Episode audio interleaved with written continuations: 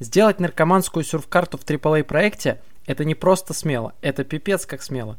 По крайней мере, лично я такого в крупных играх раньше не встречал. Особенно, когда у вас дополнение к шутеру про совок, фанатами которого ожидаемо стала какая-то часть бумеров, которые вообще не поняли такого мува, хотя при этом основная игра тоже имела достаточно много платформинга, пошлых шуток, чернухи и прочего, что и так должно было их оттолкнуть. Э, хотя, может быть, Манфиш изобрела идеальную формулу для обоих поколений. В общем, я был готов восхвалять DLC наперекор всем. Пару часов тщательно формя все яблоки на каждой сюрф-стенке, пока не понял, что никакого развития идеи мне игра предложить, увы, так и не может. Даже без коллекционирования всех монеток, это невероятно растянутый на 3-4 часа раннер с двумя базовыми механиками. Прыжок наверх по уступам без каких-либо уникальных препятствий – и скольжение по диагонали с резким подъемом у края для получения резкого увеличения скорости полета. Обычный сюрф, не они придумали. Потерять скорость совсем тут почти невозможно, поэтому это несравнимо проще, чем на фан-серверах по CSGO или Team Fortress. Но все же попереигрывать придется. А набирать оверразгон очень полезно для поиска скрытых жетонов на огромных высотах. Поэтому баланс для обычных игроков найден грамотный. Тут еще есть геймплейно приятная отсылка на ящики из Crash Bandicoot, дающие по яблочку за каждый прыжок на них. Всеми любимый гусь э, «До тебя, да и пусть», э, заводящий игру в еще более абсурдный жанр и кричащие отсылки на Тинькова.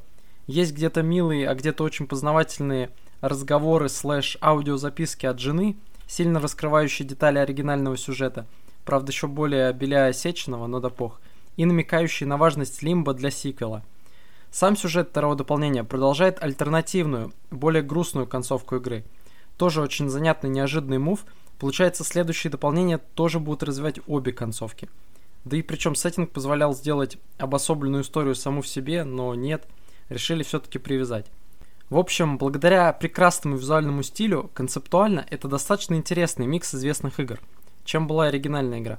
Но правда, на продолжительность в минут 10. Если вы не придумали никакого геймплея, кроме VSD плюс прыжок, делать из этого полноценный проект не очень хорошая идея.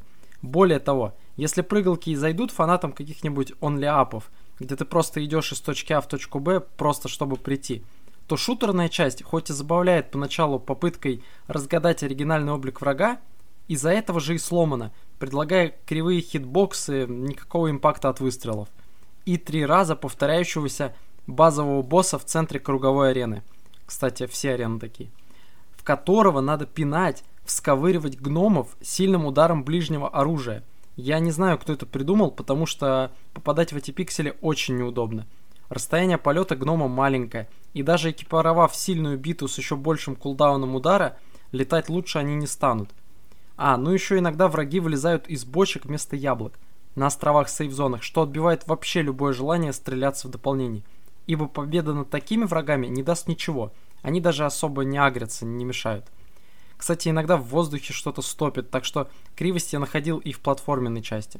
В целом-то придумали интересную систему. Хаб с четырьмя уровнями, две серф, две КЗ-карты, с возможностью переходить любой уровень с любого чекпоинта, чтобы допройти, или начать заново с целью собрать 100% яблок или жетонов.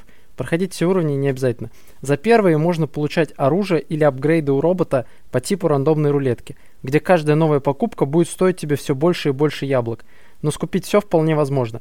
А за вторые разжиревшая Маша предложит купить пряничный скин для использования в обычной игре. Прикольная же идея, бесплатный донат за фарм по сути. В некоторых пройденных секциях яблоки можно перефармливать, если вам на что-то не хватило. Так что экономическая система дополнения меня совсем не душила. Еще иногда прикольно почитать рандомные факты из учебника биологии на стенах.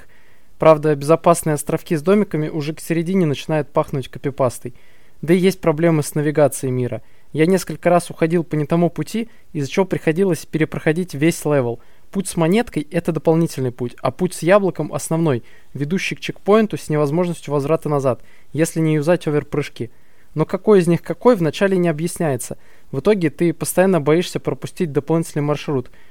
Никакой карты тоже не завезли. Также немного смутило отсутствие криповых моментов – а ведь предназначение мира Лимба в оригинальной игре было таковым, а также плоховатая озвучка женской актрисы и непонятно большое количество пошлых отсылок. Добавить нечего, концептуально интересный, действительно смелый спин который мог бы привлечь новую аудиторию к проекту и мог бы заложить основы для кучи сюжетных теорий. Но благодаря ленивому, однообразному исполнению, он пополняет коллекцию, под ютубчик можно почилить пару часиков. Но это все равно лучше первого DLC, которое было плохо протестировано и как будто бы сделано только ради продукт плейсмента рекламы внутри игры. Тут ее не было.